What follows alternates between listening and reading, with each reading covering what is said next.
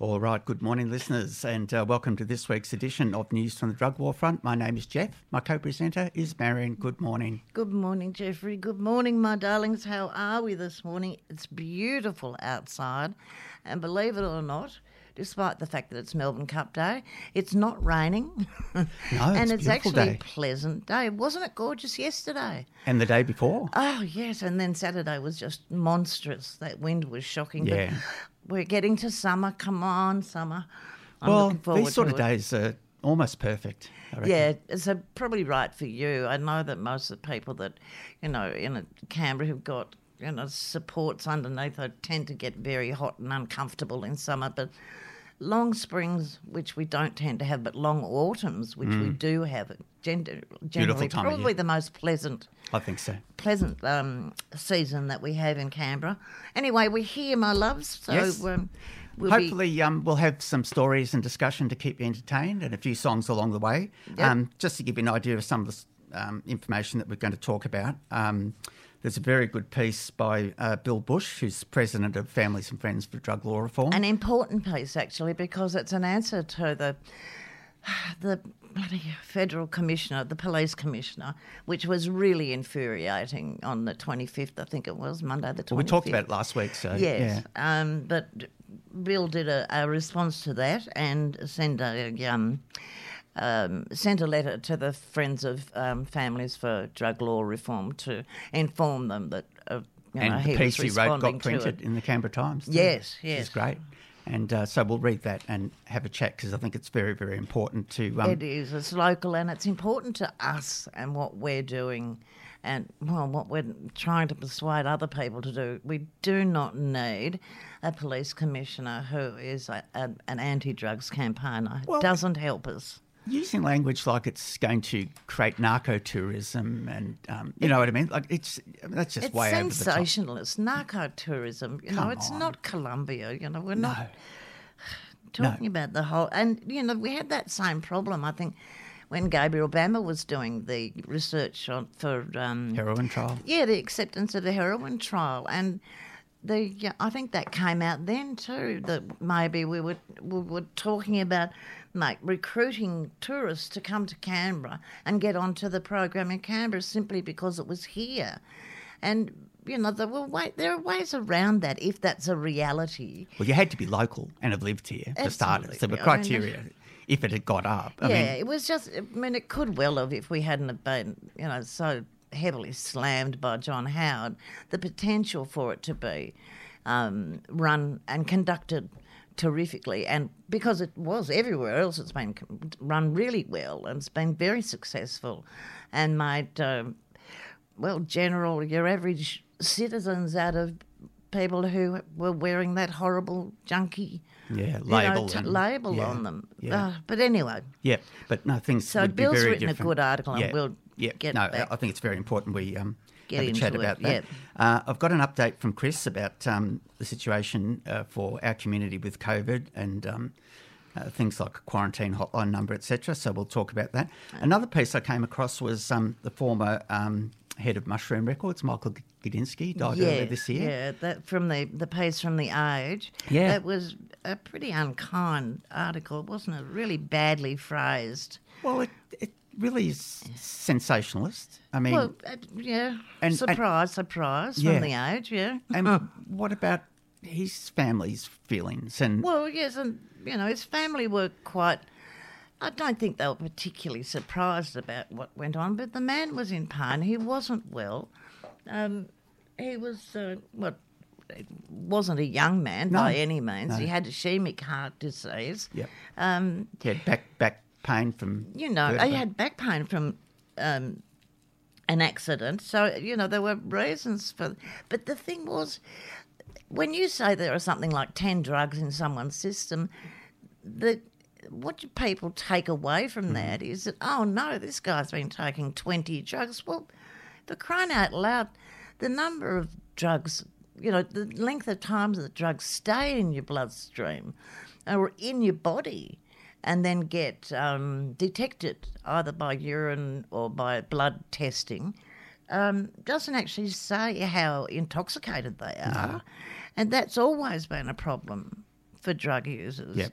is that, you know the idea that if you consume more than one drug or a drug in an illicit way that's been acquired illicitly, that you're you know you're a drug user in the worst terms. Lesser And it's person. just not Yeah. It's not true, not No. kind, not pleasant, No. and it's very difficult to argue against when some idiot writes an article that you know takes a mo- high moral ground and really probably been sitting there waiting for this coronial for this inquest. Yep. You know, response or the coroner's. Um, just the it just drives me crazy, you know. I just get so flustered by the thought of it. They Yeah. just have to be rude about it. Yeah. Twenty drugs for It's so predictable. Yes, it's going to be sensationalised rather than balanced. Or and, and quite frankly, does the public really have a right to know no. the- I- well, that's the point, isn't it? The public doesn't have a right to know that, and the stuff that we do have a right to know, we're not being told. no, well, that's the re- Yeah? really important stuff. Yeah. ScoMo's over at at COP, yeah.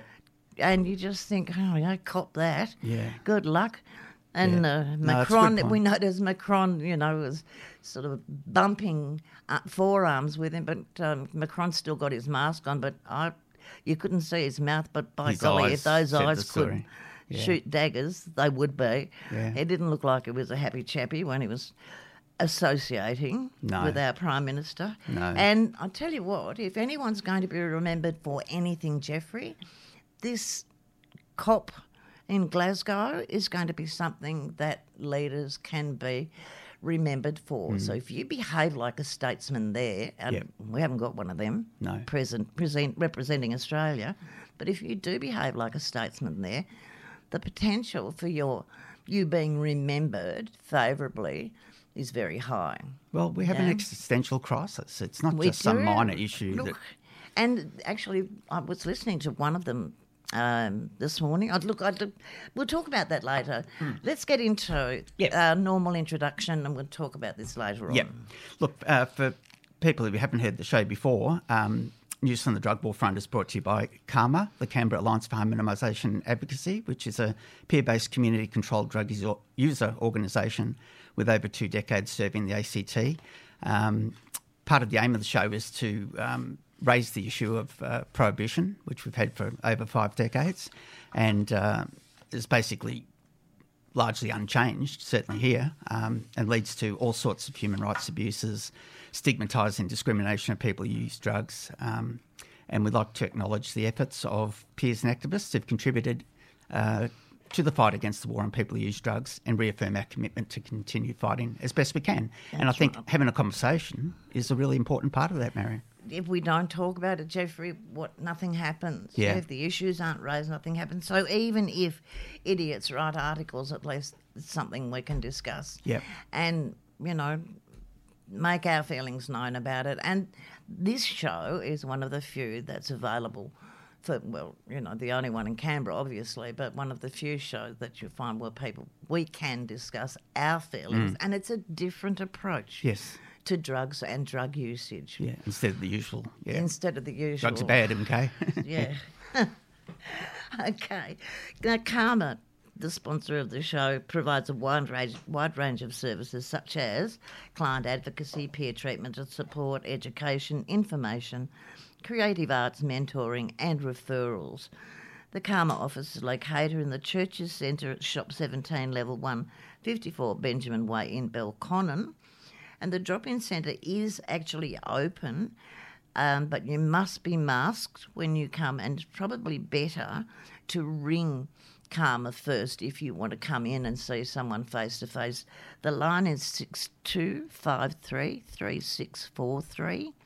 Um, there's also a uh, a COVID hotline because uh, CAHMA is supporting people in the community if they're COVID positive or if they are just being tested and you know waiting for a result or if they've been in contact with people who are COVID positive or ill with it. Yeah, Um, if you're in quarantine, you can get uh, if you're in quarantine support, yeah. anyway, you can get supported by CAHMA. So Yeah. yeah, and Jeffrey's got the line because I forgot, didn't write the number down because I was sure it was on my script, and of course it wasn't. And I don't remember it off the top of my head because my brain's dead. No, we'll get to that with Chris. we will get to that. Anyway, CAHMA's uh, first opioid overdose. CAHMA's Australian first opioid overdose recognition and response with naloxone workshops are not currently being run in person, but they will be back soon now that we're open, or that Canberra's open. Um, but they're still doing brief intervention, in, interventions with individual clients. So if you ring Dave or Damo on that number, 62533643, then you can have uh, get some naloxone and uh, learn how to bring people back basically from a fatal mm. overdose. Yeah, it's powerful.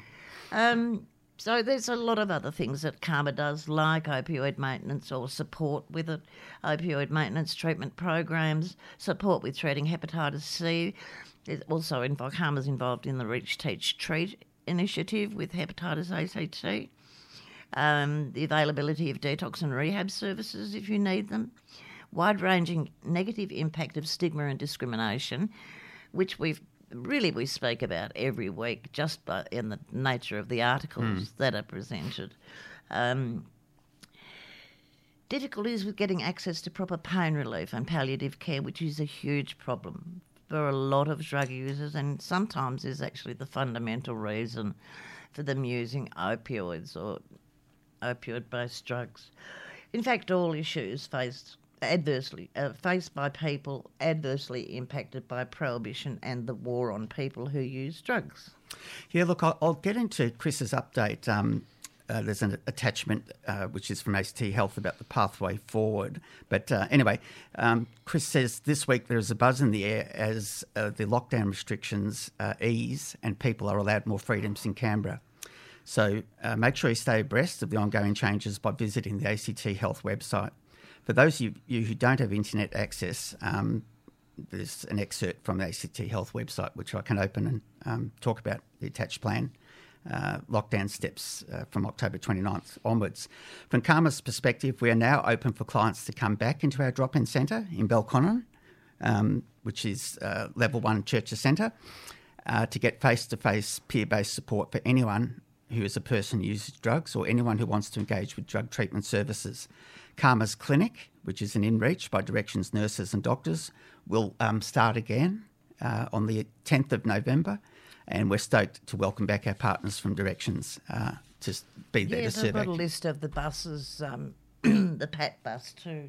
Yeah, that, look, there's a lot of um, good collaborations we've got going. Indeed. So when you come into CAHMA, we do ask that you wear a mask uh, while you're on site and follow the COVID 19 protocols that are there to keep us all safe. CAHMA continues to support people who use drugs who are isolating in Canberra, providing essential uh, in reach and supplies where the community can't provide for themselves due to marginalisation. CAHMA can also support you to find the right pathways if you need to get on the opioid maintenance treatment program. That's methadone, Suboxone, Buvidal, Sublocade, in order to uh, complete your isolation. The key takeaway message from the week's, uh, this week's CAHMA update is that if you are struggling through the lockdown, and especially if you've been asked by the ACT government to isolate, please reach out to CAHMA on that office number 6253 3643, which is our main line, or ring our dedicated quarantine hotline. And uh, I'll read it out twice so you've got time to grab a pen 0448 340 940. That's 0448 340 940. Um, that is run seven days per week, 10 a.m. till 3 p.m. on weekdays, and 9 a.m. till 1 p.m. weekends. So that's 0448 340 940. All right, I'll just try and open up the uh, pathway forward and see if there's any. Uh, okay, talks about yeah the pathway forward, um, the guiding principles, is putting the health and well-being of the community at the forefront of decision making. While COVID nineteen continues to circulate, circulate in the community, uh, we're working to increase vaccination coverage. Restrictions will m- remain in place. We look forward. Um, we will look to get as many people back to work as we can, as soon as we can. We're aware of the impacts on mental health of ongoing restrictions, and we will support mental health activities and prioritise outdoor activity. Look, there's quite a, quite a, um, a, a detailed um, pathway from phase A to phase B to phase C. Um, that that's on the ACT Health website and also on the CAHMA website if you want, want to look at um, some bits on the in our script. Jeffrey CAHMA COVID nineteen activities. All CAHMA programs uh, remain up and running via phone and Zoom. CAHMA is supporting community members who are unable to isolate without support. Its support includes grocery deliveries as well as referral to alcohol treatment and other drug, alcohol, tobacco, and other tr- drug treatment and help with uh, tobacco or uh, NRT and, al- and alcohol or access to detox services. It's now CAHMA's now on site at the new quarantine facility in O'Connor, Ragusa, supporting CAHMA, uh, people in isolation there seven days a week as part of the YWCA Community Hub. CAHMA's partnering with Directions, which Jeffrey, as Jeffrey said, providing peer support to nurses vaccinating in housing sites across Canberra. And I'll tell you those sites in a minute. Um, CAHMA have trained public health staff at Ragusa in the naloxone administration to ensure appropriate responses to overdoses to overdose are at, that happen in place at the facility. The weekly PAT locations, that's the bus that comes from directions. Monday, the bus is at Margaret Timpson Park, which is in Belconnen. Megan and Tristan are on the bus. It's generally open about from nine o'clock till three o'clock. Um, Tuesday, Kanangra Court, Megan and Ben will be there. Wednesday at Oaks Estate, Ali and Ben will be on the bus. Thursday, Ainslie Village with Ali and Kath. Friday, City Veterans Park, Park. That's the one across the road from the early morning centre. Um, and Ali and Andrew are on the bus on Fridays. And as I say, generally from nine o'clock until four, uh, till three o'clock. Yeah, and we've had. CAHMA um, workers involved um, as well That's on right, certain yeah. days, and it's been a, a great collaboration. In fact, the Pat Van's fantastic. And it, and it, you know, not before time. It's really good to have the networking between organisations rather than the competitive. It's the reality with drug treatment and drug information is that it's a continuum. There, are, you know, people are pre-drug users, if you like, and then they're current drug users, and then they may become ex-drug users. Um, but we don't want them to be dead drug users. Um, and the best way to stop that from happening is to have informed people taking drugs of choice in a situation that is safe um, and staying alive and happy and comfortable and well within the community, their community, uh, and being accepted and not judged. So, yeah, there's plenty to think about there and um, plenty to talk about too. Maybe we might um, go on to Bill's thing, do you think, Jeffrey, or do you want to Uh, wait no, until after the so I'm news for going, that? Yeah, look, we might. Um, I'll just do the disclaimer, and then we'll do a song, and then Oh, perhaps we'll have the news. that? I and beg your Then we'll do Bill Bush. Anyway, the contents of this news from the Drug War Front broadcast do not necessarily reflect the views and/or policies of the Canberra Alliance for Harm Minimisation and Advocacy. CAHMA does not condone nor condemn drug use and does not promote illegal activity. CAHMA recognises that drug use happens, and as such, CAHMA focuses on harm reduction messages, drug treatment support services, advocacy, and community development.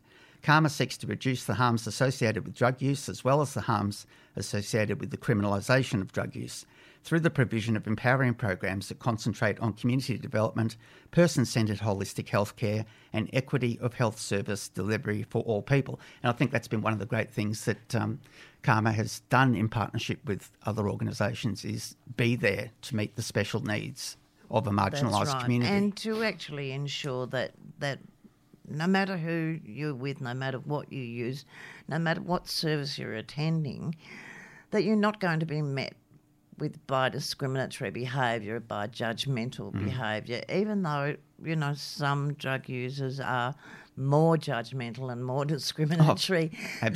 than the wider community. And uh, but you know, people are people. You know, people's is people. That famous line from you know, Yeah, no. the Muppets in Take Manhattan. That's true. people's is people's. Yep.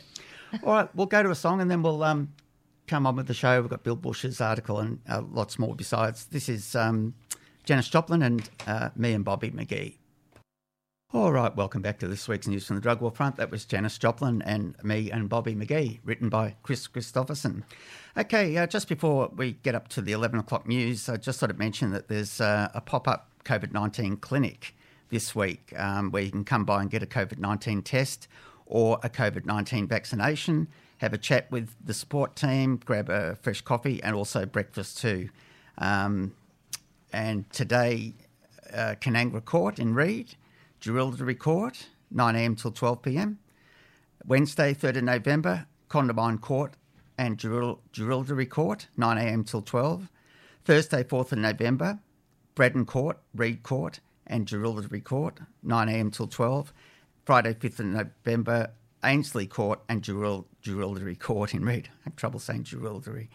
Uh, 9am till 12. And that's collaboration between ACT Government, Directions, uh, CAHMA, and also RecLink. So um, anyone that hasn't uh, or feels they haven't uh, or they need a test or uh, haven't had their vaccinations, uh, this is a good opportunity to um, have them come, hopefully, somewhere close to you, uh, have a chat, grab a fresh coffee, have some breakfast, and uh, get a COVID test or a vaccination. So that's really important. And that's been one of the really um, good, not good things about COVID, but one of the um, great responses has been the uh, partnership between uh, CAHMA and other organisations um, to try and make sure that people from a marginalised and discriminated community are not left behind um, in this uh, pandemic situation. And there's been um, a lot of great work, as we mentioned before, with um, groceries and keeping people supplied with cigarettes and uh, other other essentials, so they don't need to go out and uh, risk uh, getting out in the community.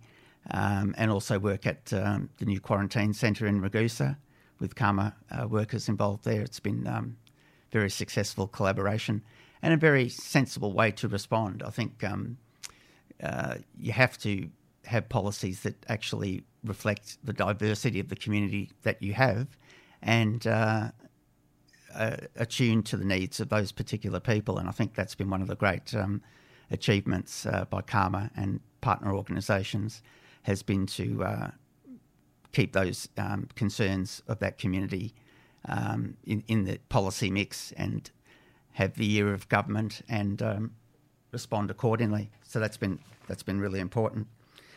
Um, after the news, we're going to get on to the story um, about Bill Bush's article uh, that was published in the Canberra Times entitled "Drug Law Reform Will Save Lives, Not Destroy Communities." It's a very important piece, um, and I think it sets to rest a lot of the um, alarmist rhetoric that came um, about the proposed decriminalisation bill in the ACT uh, that was put out in the media by the AFP uh, commissioner last week, and um, and sets the the the debate in a in a much more balanced and reasonable um, tone, because the only way things are going to improve is if we have a proper, intelligent conversation.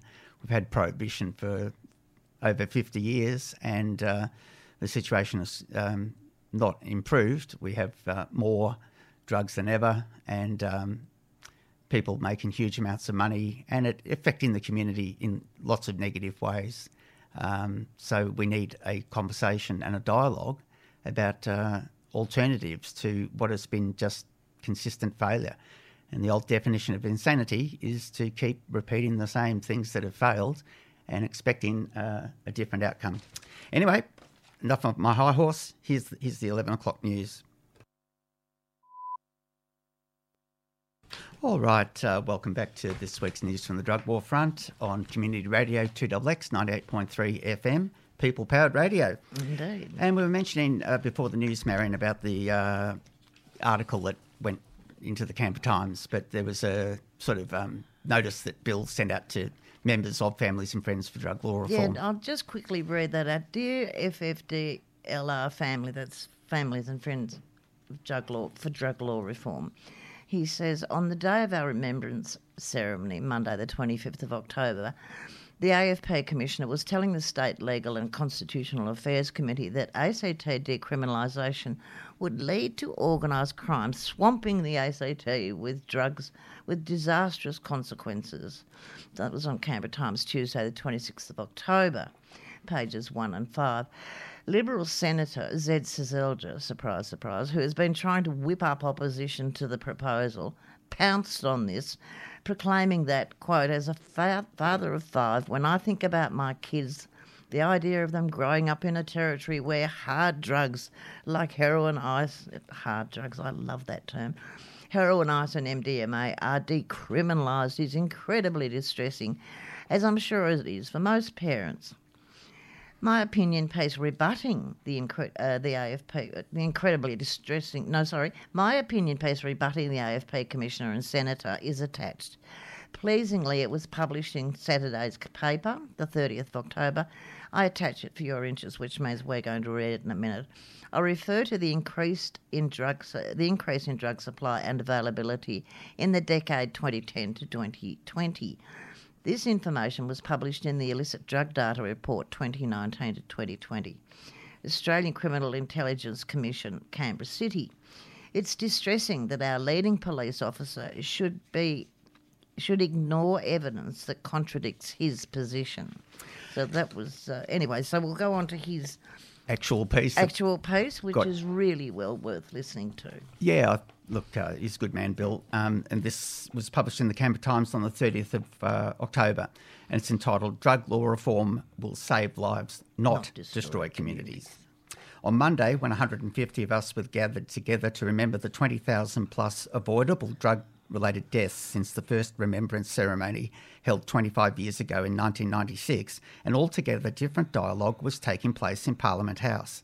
There, the Australian Federal Police Commissioner, Reece Kershaw, was telling his audience that the proposal before the ACT Assembly to decriminalise small amounts of some illicit drugs would mean that, quote, organised crime will want to target this community because they can move their product quite easily, end quote. Our gathering saw the world very differently. The very policy changes that we welcomed, the AFP Commissioner prophesied would bring back rack and ruin. The public health and treatment focused approach, such as former Liberal Chief Minister Kate Carnell had advocated, would have saved the lives of the loved ones whom we gathered, gathered to remember. Where does the truth lie? If the Commissioner is so bent upon protecting the ACT community from drugs, how does he explain the booming state of the Australian illicit drug market as revealed in the illicit drug data report published earlier this month? A 28% increase in border detections of methamphetamines, a, uh 1,961% increase in MDMA, and a 447% increase in cocaine in the decade to 2019 20.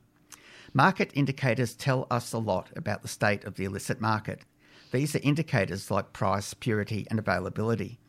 If Kershaw and his mob were effective, prices should be rising, purity declining, and availability beca- becoming more difficult. Instead, they have to h- have the hide to pro- proclaim victory on the basis of statistics that prove their failure. To add insult to injury, the Australian Federal Police, through its Drugs Harm in- Index, uses the level of seizures as the basis for the benefit they claim that they provide to the Australian community. The index puts a cost of harm on every unit of drugs seized, claiming that to be a measure of the harm that the Australian Federal Police has protected the community from. Instead, it is a measure of the failure of their efforts. Farmers know that they're getting on top of their rabbit problem if their catchers are netting fewer and fewer rabbits. That, however, is not a good return for the catchers if they're paid on the basis of the number of rabbits that they catch. If the words of the AFP are to be lamented, so much more is the shameless willingness of our own Senator, Zed Seselja, to play political games with this life and death issue. Ah, yes, he's absolutely right that Kershaw's warning was, quote, incredibly distressing, end quote, for parents. There is a more effective way to reduce drug supply, which has nothing to do with well intentioned law enforcement effort. A Californian study of cocaine compared with the relative effectiveness of treatment with various forms of law enforcement in achieving a reduction in the number of users, the quantity of drug consumed, and the societal costs of crime and lost productivity that arise from the use of the drug. The study estimated that the quote, the costs of crime and lost productivity are reduced by $7.46 for every dollar spent on treatment. Wow, that's quite significant. Substantial, Yeah, isn't it? substantial. 700 and, yeah, well, percent. Um, this was four times more efficient than domestic drug law enforcement, the most effective form of drug law enforcement. Heroin assisted treatment in Switzerland produced a reduction in drug trafficking and drug use and possession offences of between 54 and 85 percent. The European Monitoring Centre for Drugs and Drug Addiction described as consistent findings of the Swiss and other trials quote, major its engagement from criminal activities such as acquisitive crime to fund continued of street heroin or other street drugs. Portugal, too, with its decriminalisation, has experienced a decline in, quote, recent and current drug use amongst those aged 15 to 24, the population who were most at risk of initiating a long and long term engagement. Treatment clearly reduces demand with the in with it the incentive to supply. The funding devoted to drug law enforcement in the ACT needs to be reinvested in treatment and support services. Monday's Remembrance Ceremony bore witness to the stigma and marginalisation inflicted by our present drug laws. More than any other social policy, they undermine the ACT's commitment to, quote, promote respect for human rights, foster a safe and cohesive community, and champion equity of opportunity, access, and particip- participation. The law that Mr. Kershaw, Commissioner Kershaw, wants to maintain is a driver of stigma and discrimination that is directed at both people with mental illness and those who support them mental, um, sorry, in the words of the Productivity Commission, these are among, quote, key factors driving poor outcomes in mental, Australia's mental health system. The AFP and Commonwealth politicians would do well to keep their nose out of matters within the remit of our ACT elected government. Bill Bush is president of Families and Friends for Drug Law Reform. It's a really good article and it really speaks quite clearly to the reality of what's going on in the ACT and to the absence of reality, if you like, in uh, Zed Seselja's so-called fear for his children. There's an article I noticed that we may do later on that, uh, let's face it, everybody uses drugs. That was in the Age, November the one. That's yesterday, I think. Let's be honest, most of us have used drugs, including me, by Catharine Lumby. It's a really interesting article. Yeah. Um, well, but, it's hard for know, people to come out in public and be honest about their own personal. Absolutely. I mean, the, I can't imagine actually doing this show on television, Jeffrey. Really, uh, it's one of those things that's very difficult. yeah, it would be very difficult. Um, even politicians that ever say that they have used an illicit drug, mm. let alone including let alone including the legal drugs they use like coffee, tobacco, alcohol, yeah. and their prescribed medications. Um, have to say that like they didn't inhale like Bill Clinton. Mm, yeah? yeah, he was in the room and marijuana was being smoked, but he didn't inhale because it seems like a death sentence to admit consumption of drugs yeah. in any form, and that's just crazy. We have to move beyond that sort of black and white, um, good versus evil Absolutely. sort of. Absolutely, and and we always come back to that morals viewpoint, isn't it? It's not about whether it's good for you or not. We do a lot of things in this society that aren't good for us because the law says we must. Um, or statistics say that it is better that we do that, but it's not a reality. It's based on data that is manipulated for the, for the purposes of the person that's presenting the information. Mm. And that's always going to be a problem when we look at it's lies, damned lies, and statistics, isn't yeah. it? You can use stats for whatever purpose you want to use them for if it suits your purpose. Yeah. And people do. Yeah, I think the really sad thing is that it's it's so um, perverted. We can't even have a, an honest discussion. You yeah, know. Yes, the the debate doesn't ever start from the right place, does it? it doesn't no. start from the the position that people use drugs. Mm. They do. That's the reality. That's it. Yeah. Full stop. Yeah. Just yep. So no matter how you feel about it, if you just take that as a given and start the the discussion, not debate, the discussion from there. Yep. Take the emotion out of it.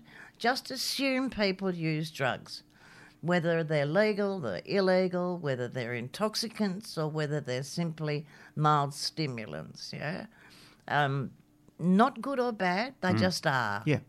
Drugs don't do anything by themselves. It's people that use them, people that use the drugs, and people's behaviour that we need to change, as well as their attitude to drug use. But And it has been ever thus. Uh, well on 2,000 years. Yeah.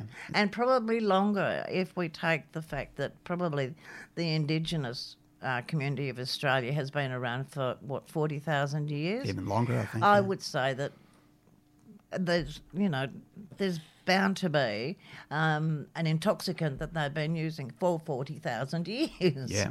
Because something um, that acts as a drug, most things that repair infection or reduce infection or stop infection Yeah, it's all sorts of are a drug. Any, anything that is a chemical that changes the way your body would naturally behave is a drug, Mm. drug, yeah. effectively. Yeah. Actually, speaking of um, First Nations, I saw a, a really powerful documentary called Incarceration Nation on SBS. Yes, I, Did you I- see a bit of that? No, I didn't see it, but I saw its advertising. How was it? Was it oh, good? It was the best best thing I've seen about the issue of the treatment of, you know, since Captain Cook and the colonisation of the country. That was produced by NITV, though, wasn't it? I mean, from a was it I or was think it they. not? I, I can't remember the credits too well, but I think they were a part of the yeah, production. That's how you would probably get a fairly respectable approach, or a um, yeah, a, a reasonable approach to the issue, uh, rather than just a uh, a damning of, the, if you like, of either the community or the wider community or the Indigenous community, whichever way you're going to get a damning of someone. I think it was about 90 minutes, but it, it was um, broad uh, investigation of the history, um, the reality of um, stealing children, uh, Oh, yeah. massacres, um, uh, state government legislation, you know, sending people to missions and um, forced, almost forced labour where people didn't get paid. Speaking of ever thus, Jeffrey, doesn't it seem to you that that's been happening in every country in the world, not just Australia? I know there's been a lot about the Indigenous, um, the Aboriginal, they call them, of Canada. Hmm. Um, and the deaths that were associated with stealing their children and putting them into orphanages Yes, yeah. and trying to uh, assimilate them with the white community, the invaders, if you Mm-hmm. like.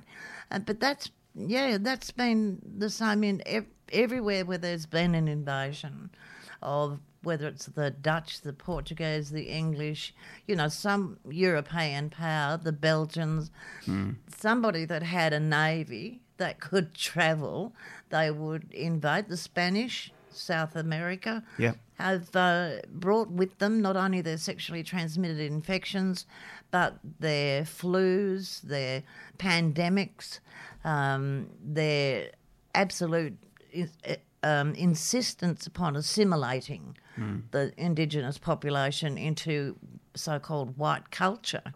Um, but yeah, it's, it just seems to me that it's been that way ever since we've looked at the history or the history of um, the you know making an empire, I guess, from by using a navy to invade another country, Yeah. and it's largely on the basis not of nece- well, getting slaves was part of it, but it was basically an ec- economic issue. Yeah, it was making sure that you could get the whatever that country had to offer and maximize it, make use of it, and make money out of it, and take the profits back to the home country. Yeah, and the long term impact has been, you And know, let- to yeah, impoverish. Well, totally impoverish and murder the indigenous population. Yeah. But I really recommend if you can watch, I'm sure you can do the, you know, online SBS. Um, I think it'll probably be repeated as well. Um, I hope so. It deserves to be. It was Yeah. um, very, very powerful piece of um, television. Uh, will we go to a song? Let's Aaron? do that. Yeah. I thought I'd play, um, this is Leonard Cohen uh, from the I'm Your Man album, and it's uh, Everybody Knows. Oh, yes. All right, that was Leonard Cohen with uh, Everybody Knows from the I'm Your Man album. Yeah. Okay. We do He's too. such a distinctive voice, isn't he, um, Oh, look, Leonard? yes, it- and he's, he's really a poet. Yeah, He is a poet, yeah. His uh, his voice is very suited for giving us his poetry in a in a very deep and and you know really sexy way. But it's very the stuff he's written is just fabulous. I Yeah, I agree completely. Okay, um, we're going to go on to the piece we mentioned uh, earlier on about um, report in the Age, October the twenty eighth, by Stephen Brook, about um, release of, um, I guess, toxicology report into the death of Michael Gudinski, who is a towering figure in the Australian music scene. Um, founded Mushroom Records, um, was well known in the music and scene well loved. He was and well loved, great yeah. guy. Yeah. And um, this is how. I mean, I- I've actually edited out some of the details about his will and stuff. I don't think that's relevant. But Yeah. the key issue that I want us to chat about, Marion, is is the this way it's represent, he's represented. the way it's represented. yeah. yeah. Music promoter Michael Gudinski died of mixed drug mixed drug use with 12 drugs, including cocaine, oxycodone, and morphine found in his system. Court documents released by the Supreme Court of Victoria last Thursday said the drugs were found in a man with existing conditions of heart disease, cirrhosis, and recent vertebral fractures. The Mushroom Group issued a statement uh, confirming Gudinski was given medication to treat an injury that he sustained before his death. Quote, shortly prior to Michael's passing, he had a fall that resulted in serious vertebrae in- injuries for which he was prescribed various pain medications. The Gudinski family do not feel it's appropriate to make any further comment about what is a private personal matter. At the time of his death, Gudinski was reported to have passed away in his sleep of a heart attack, although the official sta- statement said he, quote, died peacefully. But his death certificate, released by the court, lists the cause of death as, quote, mixed drug use in a man with ischemic heart, con- uh, heart disease, end quote, a condition in which reduced blood supply starves the heart of oxygen. Um, I won't mention this 2019 will stuff. Okay. Despite not being able to play a single note, Michael Gudinski was beloved and widely acknowledged as the most powerful person in Australian music. His social and emotional orbit encircled global rock stars and politicians back home. A three hour plus memorial service at Rod Laver Arena in March heard music and emotional tributes from Bruce Springsteen, Jimmy Barnes, Midnight Oil, and Elton John. Gudinski was beloved by many in the industry for his passion and enthusiasm and promotion, uh, promotion of younger acts. Singer Ed Sheeran, who flew to Australia and quarantined so he could perform at the memorial, has dedicated his new album to the promoter. When Gudinski was buried on March the 10th at St Kilda Cemetery, roadies and stage crew gathered in black to honour him. The impresario died in the midst of the pandemic, which left the industry that he loved facing its greatest challenge. Mushroom partnered with the government on a number of initiatives to bolster live music, the, mul- the mu- live music industry. Premier Daniel Andrews called his friend a wonderful Victorian, a great Australian. We think of him kindly and fondly. Gudinski, born to Russian immigrants, his father a builder and his mother a homemaker, co founded Mushroom Records with Ray Evans in 1973 and remained chief executive of the extensive Mushroom Group, the largest independent music and entertainment company in Australia, and the first, I might say. Um, he was uh, the first Australian um, production company, anyway uh, successful one anyway. His death certificate listed the drugs in his system. Now listen to this because this is like damned if you do. It's just rude. The drugs in his system were cocaine, ethanol, codeine, morphine, oxycodone, tramadol, diazepam, nordiazepam, temazepam, oxazepam. They could have just said benzodiazepines. Meto, metoclopramide, sorry, and paracetamol. Well, paracetamol is a pain killer, as we know. There are a couple of kinds of pain relievers in there, and a bit of cocaine. Gudinski is survived by his wife Sue, son Matt, and his partner Car- Matt's partner Cara, his daughter Kate, and her husband Andrew, and their children Nina Rose and Lulu. He made no bequests and died debt free. Now, why does that need to be published. Yeah, uh, that look, the list of drugs is just crazy. In Canberra, before I ever started working at at Drake, which was 1984, that's how old I am. Toops, as if I have to tell you every week. Um, there were so many overdoses in the ACT, but none were ever called overdoses. They were always recorded as respiratory failure and it was left at that.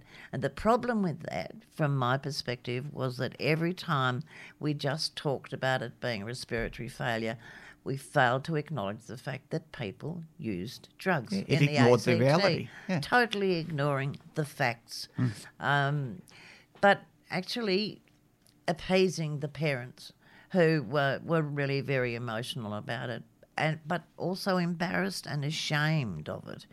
The beauty of the Family and Friends for Drug Law Reform is that that and you know which Bill Bush that we read the article from is the president of at the moment is that it brought together gave people the opportunity to come together mourn their loved ones but also on the basis of their lived experience of being the parent or a friend or a child of a loved one who died from drug use of some kind, usually overdose, wanted to ask the government or lobby the government for a change in legislation.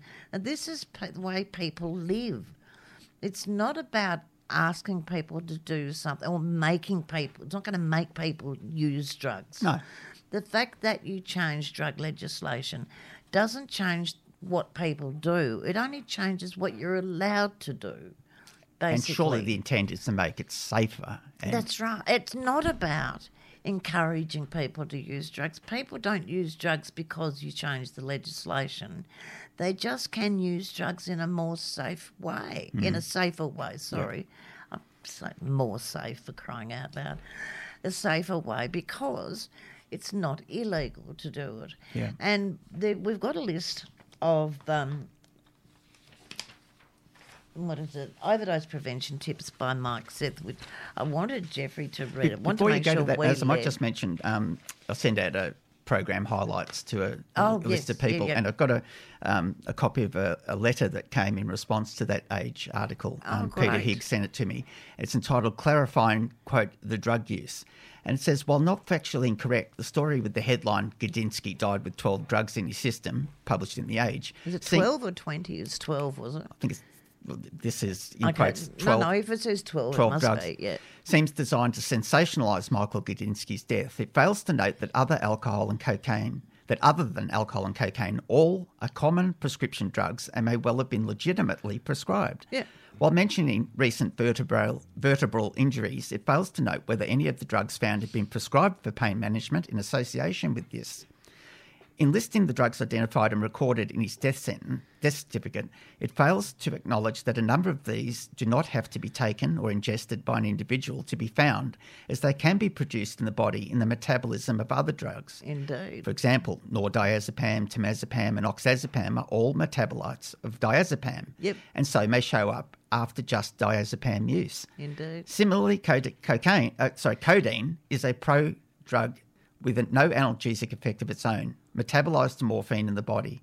I'm not saying Gudinski did not abuse or misuse, with such, with such use sadly often associated with the music industry, but the article's focus on the quantity of drugs seemed to besmirch the impresario's legacy, Julie Lord East. Absolutely, and yeah, really, the, that highlights that article highlights that in such a big way. The fact that they saw it as absolutely essential to enumerate the drugs that were in his system. Look at this list. Yeah. That's right. And when we first uh, were talking, like years ago, Jeffrey, about having urinalysis, urinalysis to detect what's in somebody's uh, system, like people who are on parole or um, have uh, were sentenced to by the courts and were doing urinalysis or blood uh, assessments to have a look at what drugs are in their system.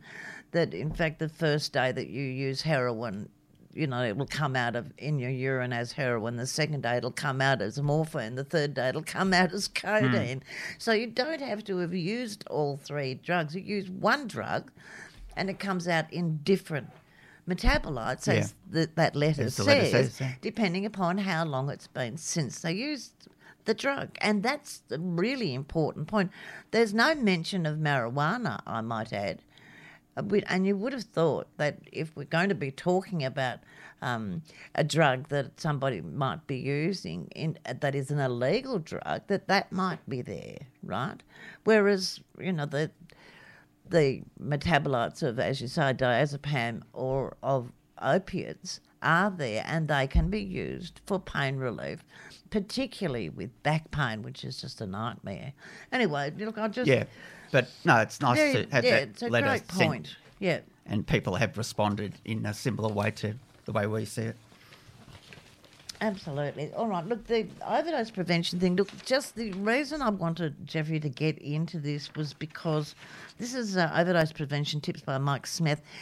There's been. Um, we do this every week. I know we do. We're always saying be safe, take things safely. One of the major problems for me is that when people start to use, when people drink alcohol after having been away from society, so being in rehab or being in jail or being overseas, not having used illicit drugs or any kind of drug, that they don't, they're not careful. These drug tips, you're going to do them? Okay. Yeah, yeah, yeah. All right. Yep. Oh, sorry. I'm just Um, me being unclear about. No, that's okay. No, look, it's just a, a brief summary of the stuff we normally say. Um, Opioids and benzodiazepines are widely prescribed. The following tips are meant to help prevent overdoses or help individuals act when an overdose does occur.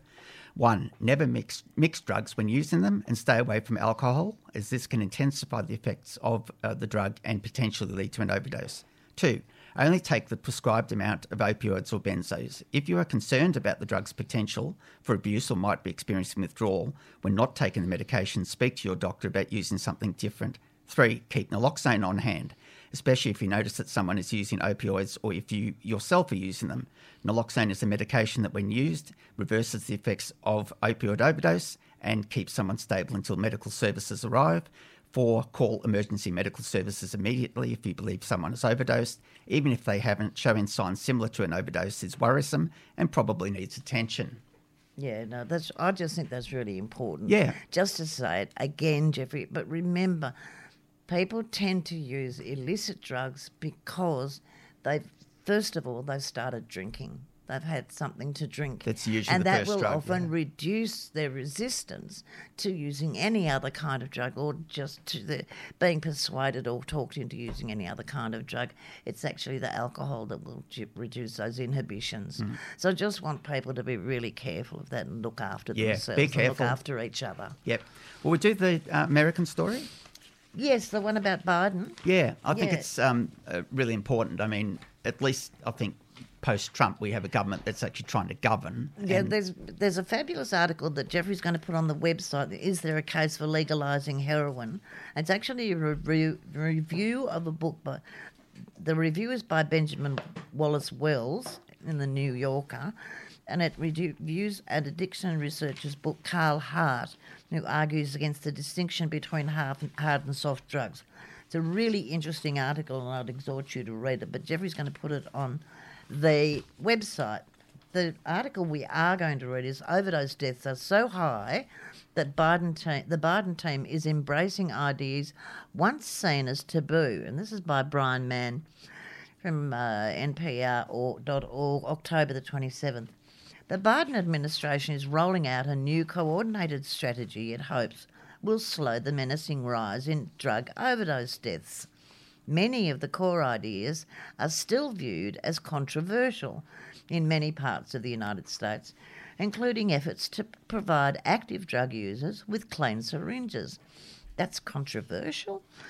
Quote, we are willing to go places where our opinions and our tendencies have not allowed us to go before, Becerra said in an interview with NPR.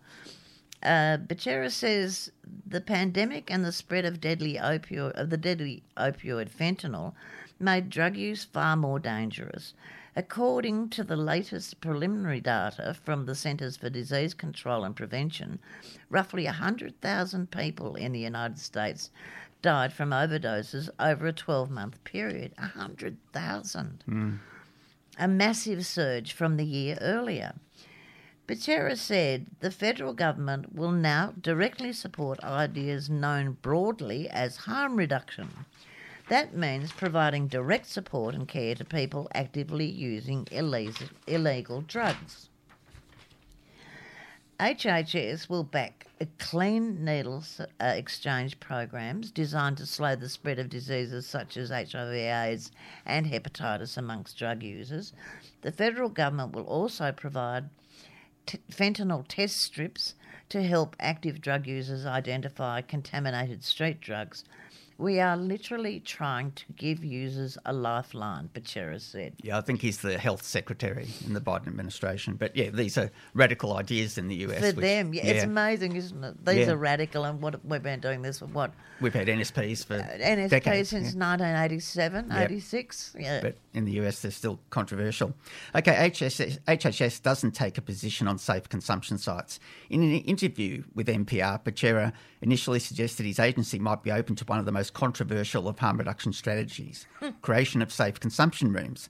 Those are locations proposed in New York City, Philadelphia, and other communities where people would use illegal drugs under some kind of supervision to minimise the risk of overdose. Quote, we're not going to say, but you can't do these other type of supervised consumption programs that you think work or that evidence shows work, Becerra said. But in a statement sent to NPR, an HH spokesperson walked back the comment. Quote, HHS does not have a position on supervised consumption sites, this statement said. The issue is a matter of ongoing litigation. The Secretary was simply stressing that HHS supports various forms of harm reduction for people who use drugs. Drug consumption sites are still banned in the United States. The Justice Department has previously fought to prevent their creation. Harm reduction programs still face opposition. Many of the other harm reduction strategies that were outlined have been in place on a small scale around the country for years. They're often operated by grassroots groups or local, go- go- local governments. Data suggests that they work, lowering death rates and transmission of disease. Quote, if you cannot prevent someone from becoming a user, then at least prevent them from harming themselves to the point of death, Becerra told uh, National Public Radio. But the programs still face pushback from law enforcement and local leaders. In states like North Carolina, Pennsylvania, and West Virginia, there's pressure to close down or restrict the very harm reduction programs Becerra is now advocating for. Becerra said important strategies for keeping active drug users alive have been, quote, left on the table that people have been too afraid to try because of political opposition. Part of the uh, President Biden administration's new approach will be to help overcome that resistance quote, it, it is going to be tough. We need to get drug user buy in. We need to get state and local partner buy in, Becerra said. If we want to keep people alive, we've got to try everything the evidence says might work. Well, the here, evidence here. says it does work. Mm. Yeah, but good point. Okay, praise from drug policy experts and calls for more sweeping change. Drug policy experts say this set of ideas could begin to change the federal government's role tackling the addiction crisis treating active drug users less like criminals and more like patients needing care. Wow, gobsmacking. Ryan Hampton, who's been in recovery from opioid addiction for seven years, says programs like these might have kept him safer.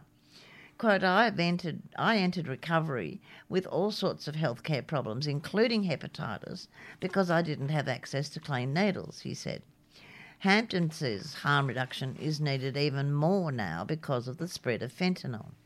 New federal research shows that more people in the US have been using drugs during the pandemic, putting them at high risk of overdose and death. More than 9 million Americans misused pain pills last year, despite the fact that many opioid medications sold on the street are counterfeit and come laced with fentanyl. Becerra wasn't willing to predict how quickly these new policies could shift the trajectory of the overdose crisis. But it's better to make an effort. Better to have a go, yeah, at least, I would, would thought. think. Yeah. The administration plan, which comes along uh, with an $11.2 billion request for funding from Congress, also includes, includes greater access to drug treatment, a program to reduce racial and regional inequities in how people with addiction are treated, an effort to reduce stigma for Americans suffering addiction.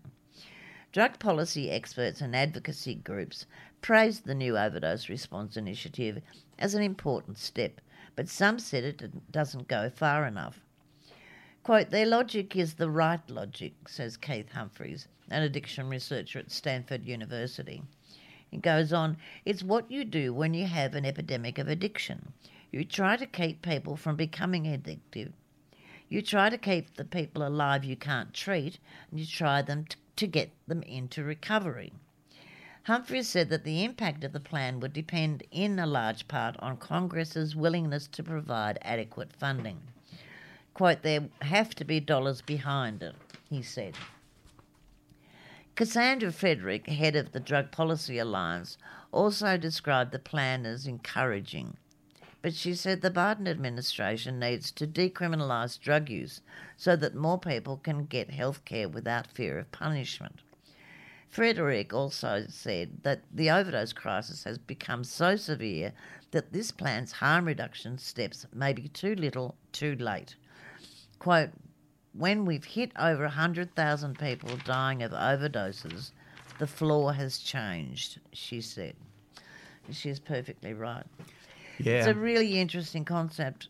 And um, to think that here we are, what, they're 60 years into their drug crisis, 50 years into their drug war, I beg your pardon. Um, it's becoming worse over the last mm-hmm. decade yep. because of the overdose, so-called overdose crisis. Well, and the the amount of fentanyl getting into you know, That's even right. well, the quality and quantity, purity and price has always been an issue, hasn't it? Because of the legal status of the drugs. Um, but you know, the United States is catching up, and as we say, or I say every week, you know, Winston Churchill famously said, "The Americans will do the right thing." Eventually, after they've tried everything else, mm. well, you know, we're 50 years down the track and they're starting to come to terms with the fact that maybe needle exchange might be useful. Better late than never. Treatment might be a good idea. Having access to treatment might be a good idea. Yeah. Crazy well, stuff. Let's um, let's hope that can get support. We'll play a quick song, then wrap yeah, up the show. let's do that. Yep. This is uh, T Rex and Get It On. All right, that was T Rex and Get It On. Sure um, just before we wrap up the show, Maz, um, we've got some nice feedback. Um, from Jack. He says, G'day, folks. First off, great show and agree with the commentary. Still remember that when we were discussing legalising homosexual acts between consenting adults, that the backlash was predominantly make it legal and we'll all be doing it in six months. Yeah, ain't that always the truth? Of course we would. Sad that the same argument continues to carry through today. Uh, Marion, I think you're pretty close with Michael Gudinski and Mushroom, but I think Alberts in Sydney was doing Easybeats in early to mid 60s, followed by ACD, AC/DC, Rose Tattoo, etc., and still going today. Also, sure, Michael Gudinski had plenty of firsts uh, in a long career. Other stuff is nobody's business, but good on you for raising the problems raised by sensationalist reporting, which is gossip. Have a good one. Good old Jack G. I'm glad you know everything, Jack. Where we lost without you, wouldn't we?